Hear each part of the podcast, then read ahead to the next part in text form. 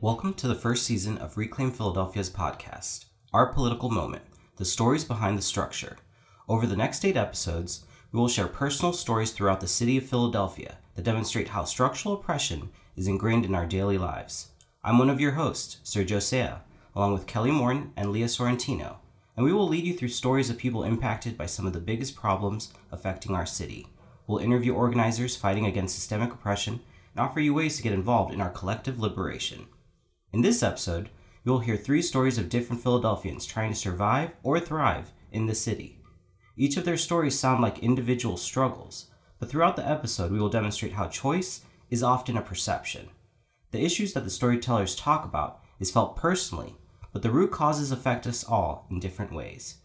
You will also hear more about Reclaim Philadelphia's political analysis and how, more often than not, the personal is political and universal. A little bit more about myself.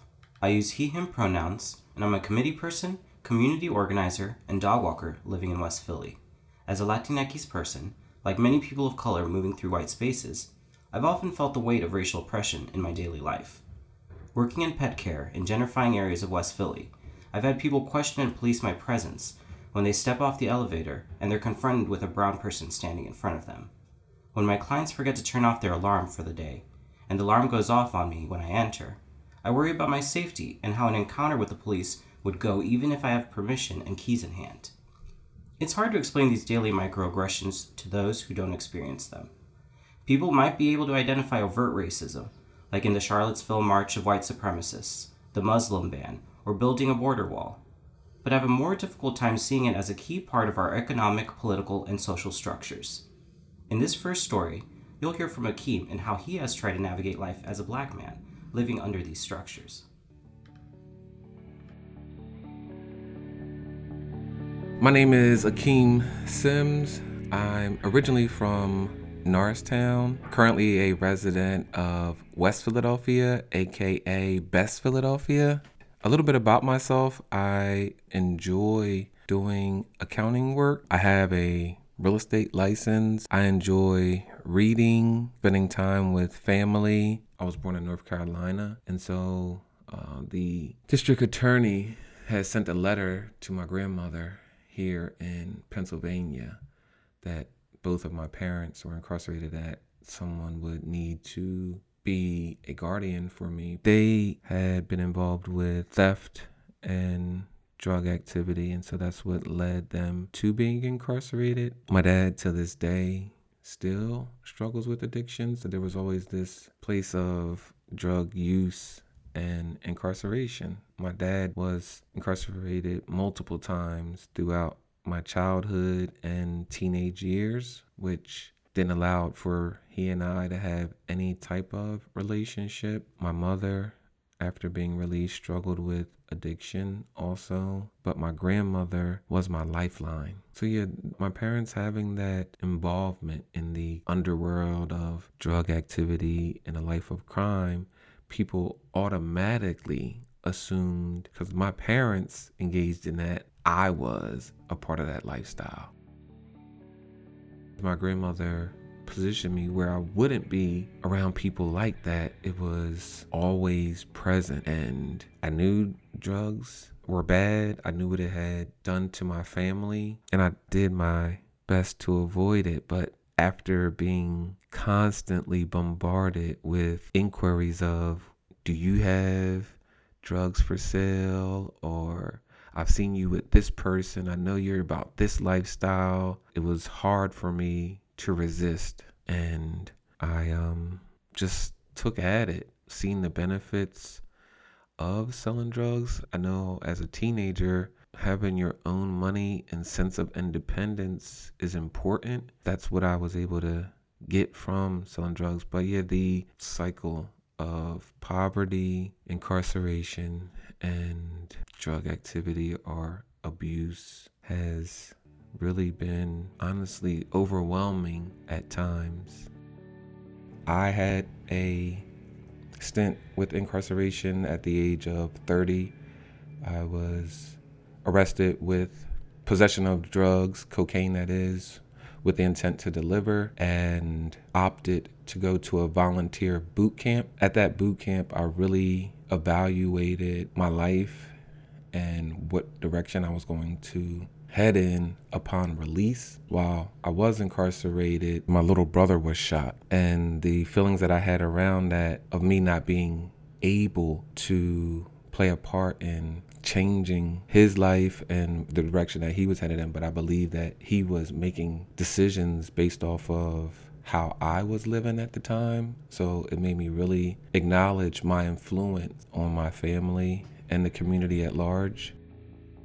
So again, while I was incarcerated, I evaluated myself uh, and my lifestyle and decided that I was going to make a conscious effort to never go back. I made a pledge to one of my cellmates, a Hispanic gentleman that I met that was illiterate. I used to read him his mail that he would receive. And through dialogue with him, he inquired as to why I was there. And it was like, I've already informed you what my charges are, so you know why I'm here. But I think what he was trying to get me to understand was that he knew just off of that conversation that I was too smart to be incarcerated. And so he asked me, he said, I want you to make me a promise. So when you get out, I don't want you to ever come back. And with that, it rang in my head day to day. And so I had to really determine what would be moving enough for me that I wouldn't want to put myself in a position to return. And for me, that was accounting. So even while incarcerated, I began to cut out of the newspaper clippings from the classifieds about what would be required of a person that wanted to apply for those type of roles. And then upon release, went into DPT business school and obtained a business accounting certificate and realized like that was only the beginning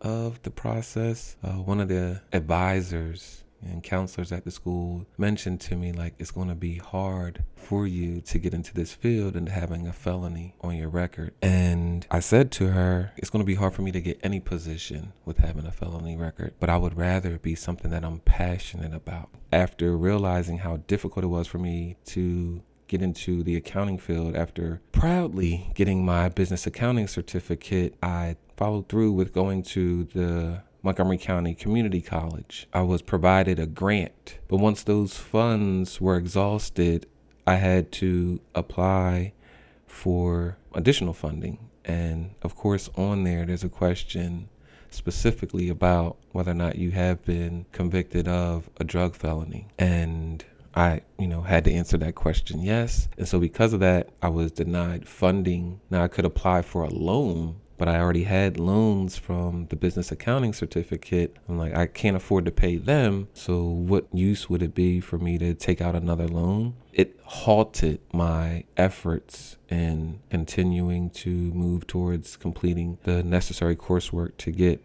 a associate's in accounting.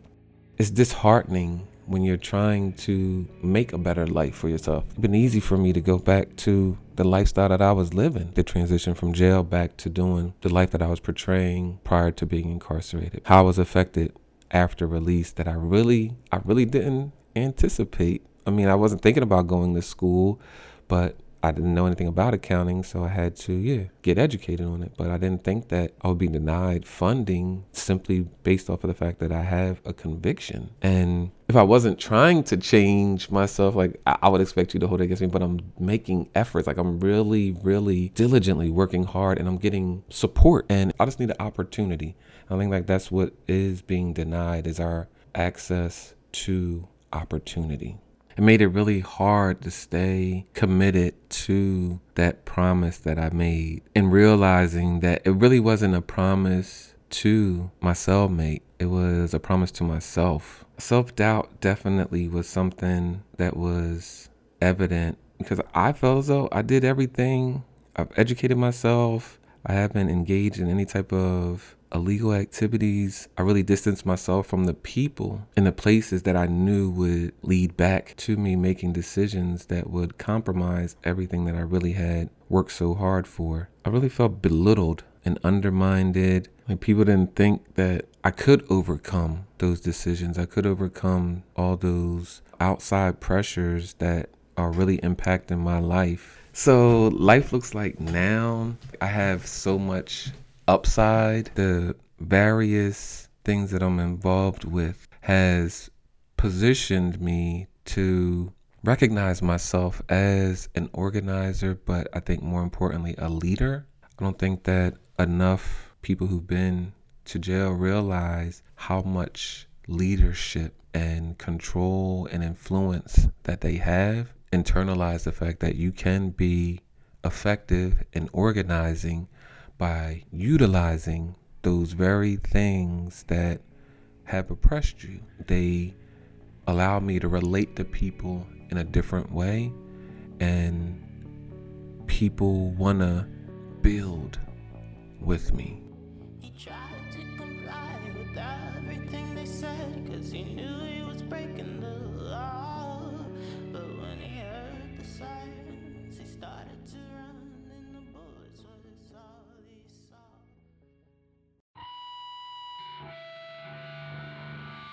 My name's Leah Devon Sorrentino. I'm a video and performance artist. I make the kind of artwork that makes people say, Why is this art? And I use she, her pronouns. And it took me years to understand how gender oppression impacts me. I've intellectually understood overt gender inequality, like unequal pay or lack of maternity and paternity leave, bathroom discriminations, military bans, but I just couldn't accept that gender oppression impacted my daily life.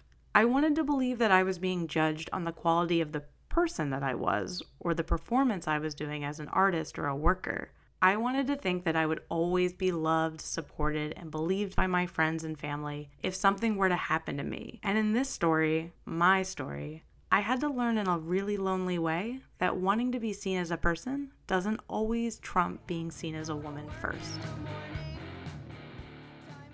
Being an artist is a really important part of my identity. I loved going to art school and being surrounded by other artists, and I always felt lucky that I got to become an adult within artist communities, that I was somehow able to dodge gender inequality or discrimination because I was surrounding myself with liberal people who understood right from wrong anytime I was sexualized or mistreated in those spaces, I really believed it was a reflection of my behavior because I was pretty sure that my community knew better than to treat me unequally, that they respected my opinions and my output. I wasn't really defensive around men during undergraduate or graduate school because I considered myself a peer and I didn't feel like I needed to protect my body or my thought. So I moved to Minneapolis to go to graduate school and started a work study job in the school's gallery to help ease the financial burden of moving and art supplies and and all the things that come with art school. And my first day at work, I met a guy that I instantly clicked with. We had similar taste in art. He got all of my Simpsons references, and he was also a transplant, so we could mutually complain about all of the new passive aggressiveness of the Midwest that we were experiencing. And I recognized at the time that our interactions were very flirtatious, but he was seeing someone that he lived with, and I was seeing someone, so I never really dwelled too much on the romantic aspect of our friendship. But I was definitely really excited about that friendship, and hanging out with him felt like being home again. And after two years, we were still really close. He always got me really thoughtful gifts on my birthday and holidays. We made artwork together, and we had a lot of mutual friends, like including people that I consider family. But that romantic tension of us spending time together also continued to grow, and he was still living with someone. So one night, he showed up to my house randomly with a bottle of whiskey, suggesting that we watch Futurama. I thought it was a little odd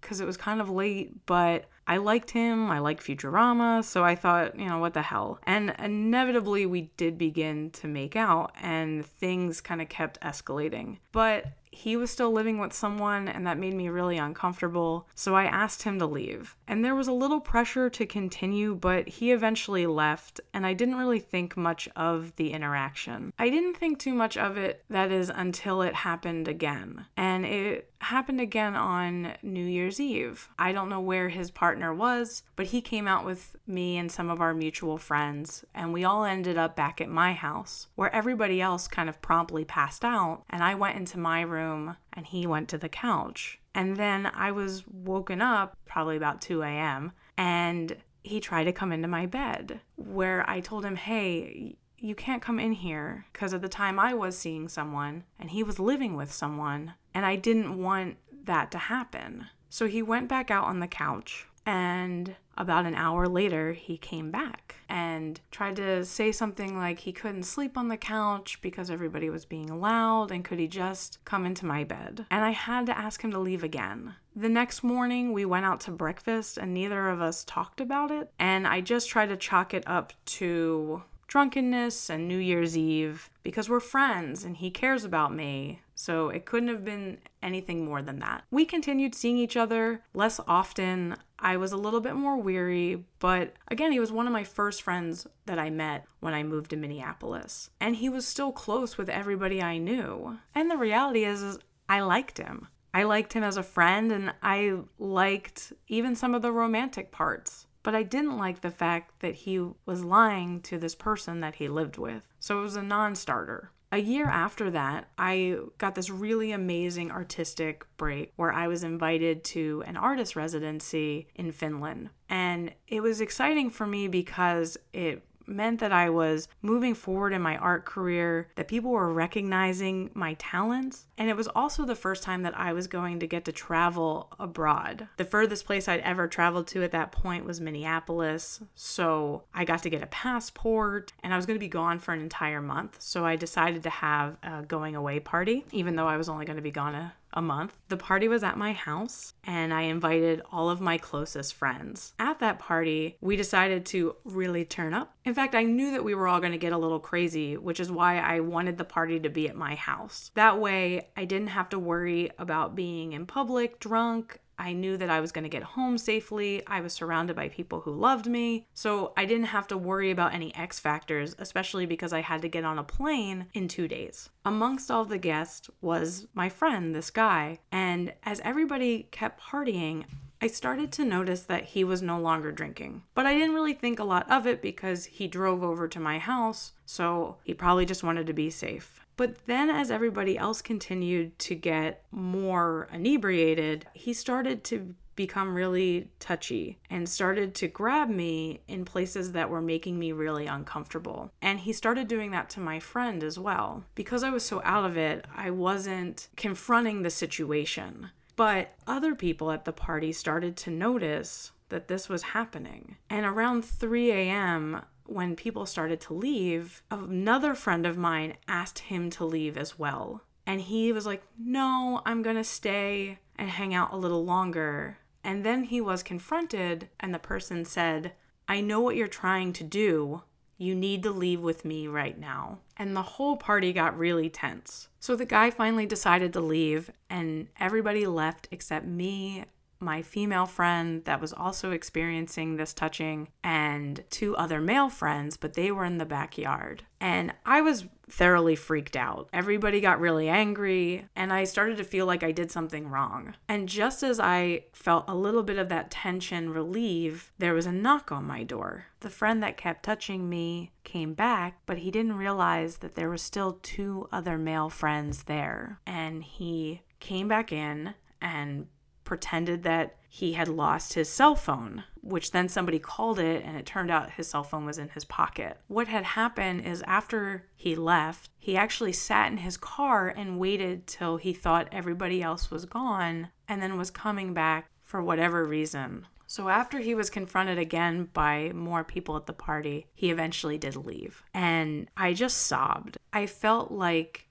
because in the past I had shown some type of romantic interest, and because in the past we had made out, that I invited this kind of behavior. And not only did I invite it to myself, but I put my friend in a position where she also had to experience this type of harassment. So after the party, I decided I no longer wanted to be friends with this man anymore. I understood that whether I invited it or not, that his behavior made me incredibly uncomfortable and I didn't want to put anybody in that position, including myself, ever again. And I thought that that night was going to be the hardest part of the experience, but what happened after that was actually much harder. I did tell all of our mutual friends that this happened to me. I made it really clear that this person did not have good intentions when it came to women and that he was not safe to be around. And my closest friends embraced me when I said this and believed me, but they never confronted him. They still invited him to their home. They still hung out with him. They still talked to him. He still artistically celebrated. And in reality, nothing happened to him, but a lot happened to me. I no longer felt comfortable going to art spaces that I knew he was going to be at. I no longer felt comfortable going back to my graduate school where I would see him. I felt really hurt by my friends who couldn't deal with the social pressure of not communicating with somebody who was a part of the art community anymore. And I feel really disappointed in myself that I never went to the school that he still teaches at and works at, where he now has access to lots of other new art students who are just moving to Minneapolis, who are lonely, who are looking for a fun, funny, interesting friend. I had a really hard time dealing with the disappointment of how my community responded to this experience, but I can say that it has made it easier for me to confront these situations moving forward. And it has made it easier for me to understand that I am not always going to be judged as an individual. I can also now accept that there was no action that I did that warranted me feeling unsafe in my home. I can accept that I didn't do anything wrong. I didn't ask to be treated this way, even if I expressed interest at another time. And even though it's still hard, I can also accept that being an ally to women is still a lot harder than it sounds.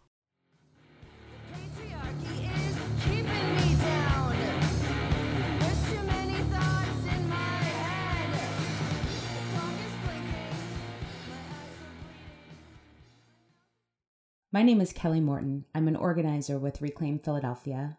I use she, her pronouns.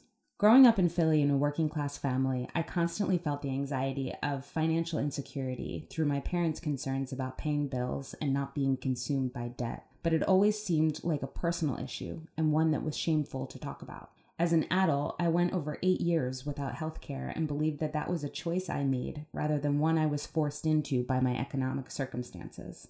Everyone I knew believed that if we worked hard, we could have financial security. Yet everyone I knew did work hard, and lives in constant anxiety about money. In our next story, Paul shows how, even as a professional in his field, that working hard isn't always enough to achieve stability.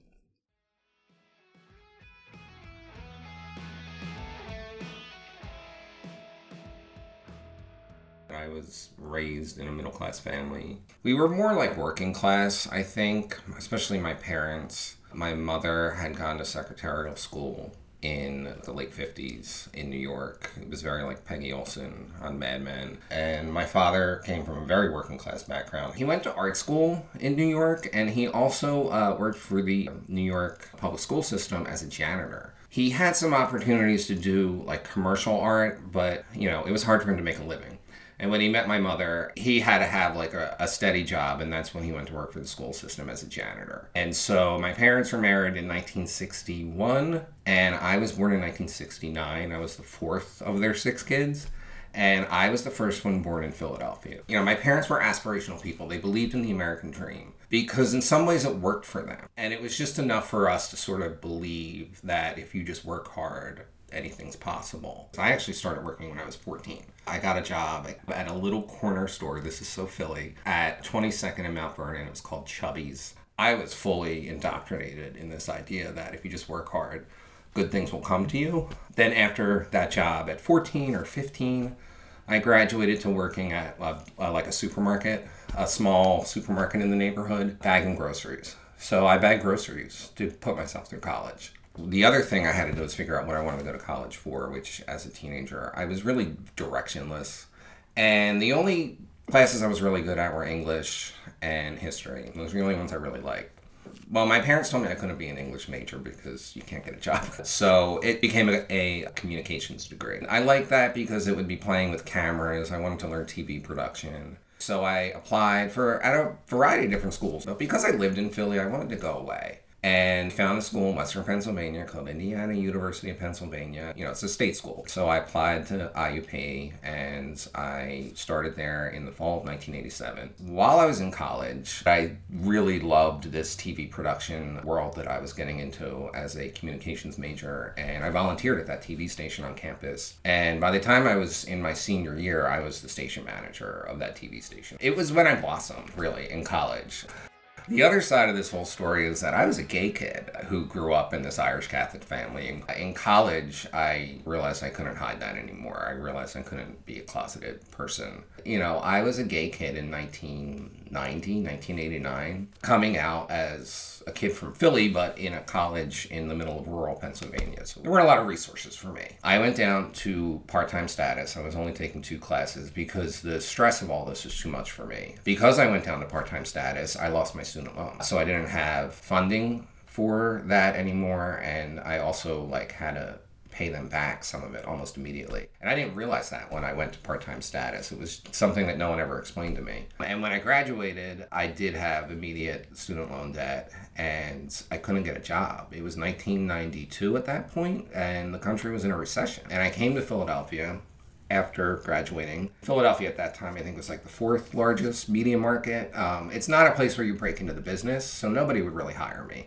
So I had to go back to bagging groceries until I found out about a job lead at CNN in Atlanta. And within, I think, two weeks, I was flying down to Atlanta to work at CNN. I got a lucky break and I took it and I took a huge chance moving to Atlanta like that. And it gave me a chance to show people how talented I was. I stayed at CNN for four and a half years. It was a really exciting place to work. And then from there, I finally got the position that I really wanted. I was a video editor. I am a Philly guy at heart. And so I wanted to come back and I wanted to get a job here in Philadelphia. So I got a job at a station here in Philadelphia, the CBS affiliate. It wasn't a full time position at first. It was what they call per diem, which means basically you're put on the schedule for so many hours a week, but you don't get benefits, and you know you never really know how many hours you're going to get. So after three years of being a per diem, not having those benefits, I was finally hired. There was finally an opening at Channel Three, and I was a full time video editor. So I would edit video for like the five o'clock and six p.m. newscast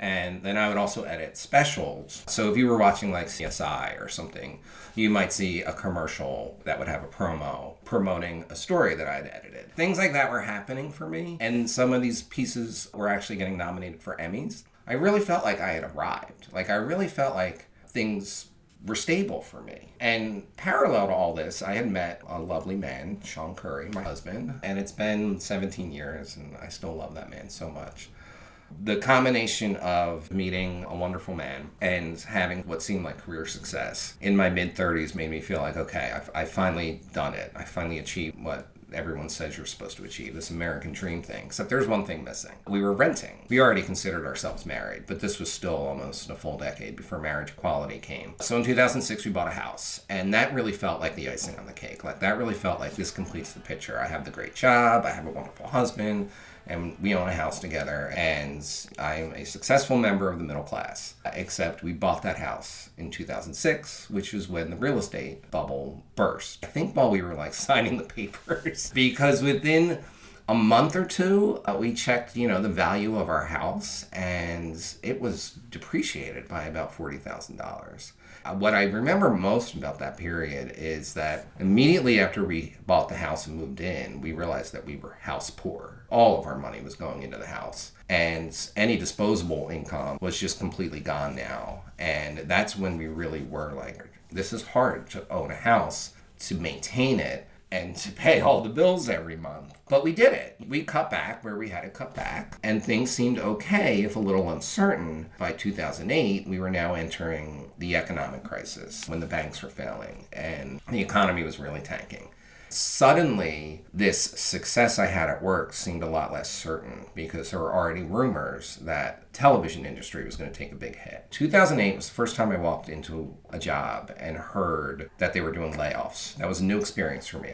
After, I don't know, five or six rounds, by this point I saw the writing on the wall because so many people were getting laid off, but I was in panic mode. And It was just like, you know, every other time, it was like a replay. You walk in, everybody has the look on their face, and then someone pulls you inside since they're laying people off today. And I remember hearing that. I remember who told me. I remember leaving his edit booth, it was a fellow editor, going to my edit room, sitting down in the chair to start work for the day, and the phone rang, and it was human resources. And I know.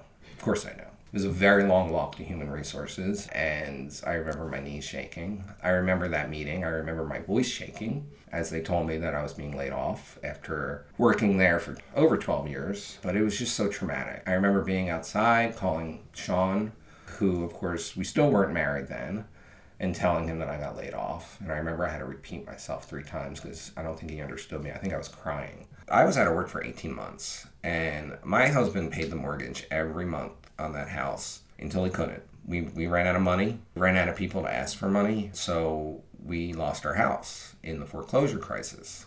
Our house wasn't actually foreclosed upon, it was facing foreclosure because we had to stop paying our mortgage. But we were able to sell it in a short sale, which is when you sell it for less than the value of the mortgage. And typically, when that happens, you have to pay back that difference. But because there was a program in place uh, as part of TARP, this program where homeowners facing foreclosure could sell their house in short sales and walk away from it debt free. So we took advantage of that. But it was a way for us to sort of walk out of there with our heads held high. We weren't being evicted or anything like that. We were being responsible, we were being proactive, but it hurt more than anything in my life, I think, losing that house. That was our home for six years. And I had worked so hard my whole life. Bagging groceries at 14, excelling vocationally in college, becoming the station manager at that TV station, working for CNN, working for Channel 3, putting up with all those crazy personalities in TV news. All that effort I put in and even excelled at. Everything I had to show for it evaporated within two years. I lost my job, I lost my health insurance, and I lost my house. All I did was work my whole life. So if I needed to work harder, I don't know at what point I could have worked harder. Even after I went through that experience, I thought it was my fault. It wasn't until years later when I was doing political organizing, I realized through the work I was doing that it's a thing that happened to me. It's not a thing that I did.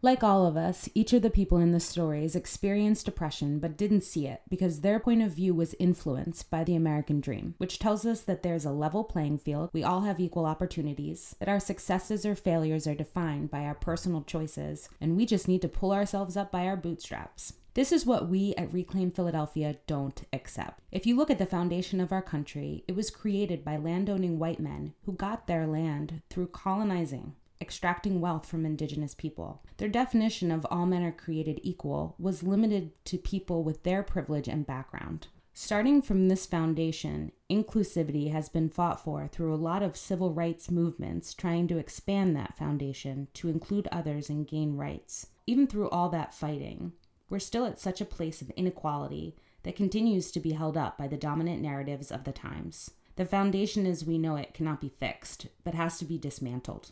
Many of us believe that racism, sexism, and classism are running rampant in a broken system. The narrative that we're offering in this series is that the system is not broken. It's operating as it was created to, to benefit the privileged at the expense of the rest of us. When we experience life buying into the American dream, we take personal responsibility for everything that happens to us. We don't look to others to help us, and we don't see the systems that are working against us. We don't see that those systems are political. When we begin to look at those systems as beginning from a place of huge inequality at the beginning of our country, we can see that they work together. Our economic system requires winners and losers, and in a government and economic system that began based on slavery and didn't recognize women, the poor, people of color, LGBTQ people, the majority of us will always be the losers in this system. When we say that the personal is universal and political, this is what we mean. At their roots, all of our personal struggles are tied to the struggles of others. The issues that we're going to be looking at in this series cannot be solved by any one individual. They require collective action by people across the city who see these struggles as personal, political, and universal. With the city elections approaching, this first season of our political moment, we will explore the issues facing Philadelphia housing, education, mass incarceration, poverty. But our approach is unique because we're going to begin by pointing out the systems involved and recognizing that they developed over centuries of oppression. From there, we can see how the people who were never intended to be supported by our systems continue to be hurt by them. In each episode, we'll be inviting you to get involved in collective action. We'd also like to hear your experiences with dominant narrative and structural oppression. There are two posts on our blog right now at reclaimphiladelphia.org. Join the conversation and share your thoughts by commenting. Thanks for listening to the first episode of Our Political Moment. This podcast is produced by Reclaim Philadelphia. Our team includes Sergio Sea, Kelly Morton, and Leah Sorrentino. And a special thanks to this episode's storytellers, Akeem Sims and Paul Fitzgerald. Shout out to Julia Rondo for helping organize our theme music for this episode, provided by local Philadelphia groups Sheer Mag, Shamir, Preen, and Thin Lips. You can find their full tracks on our website at reclaimphiladelphia.org.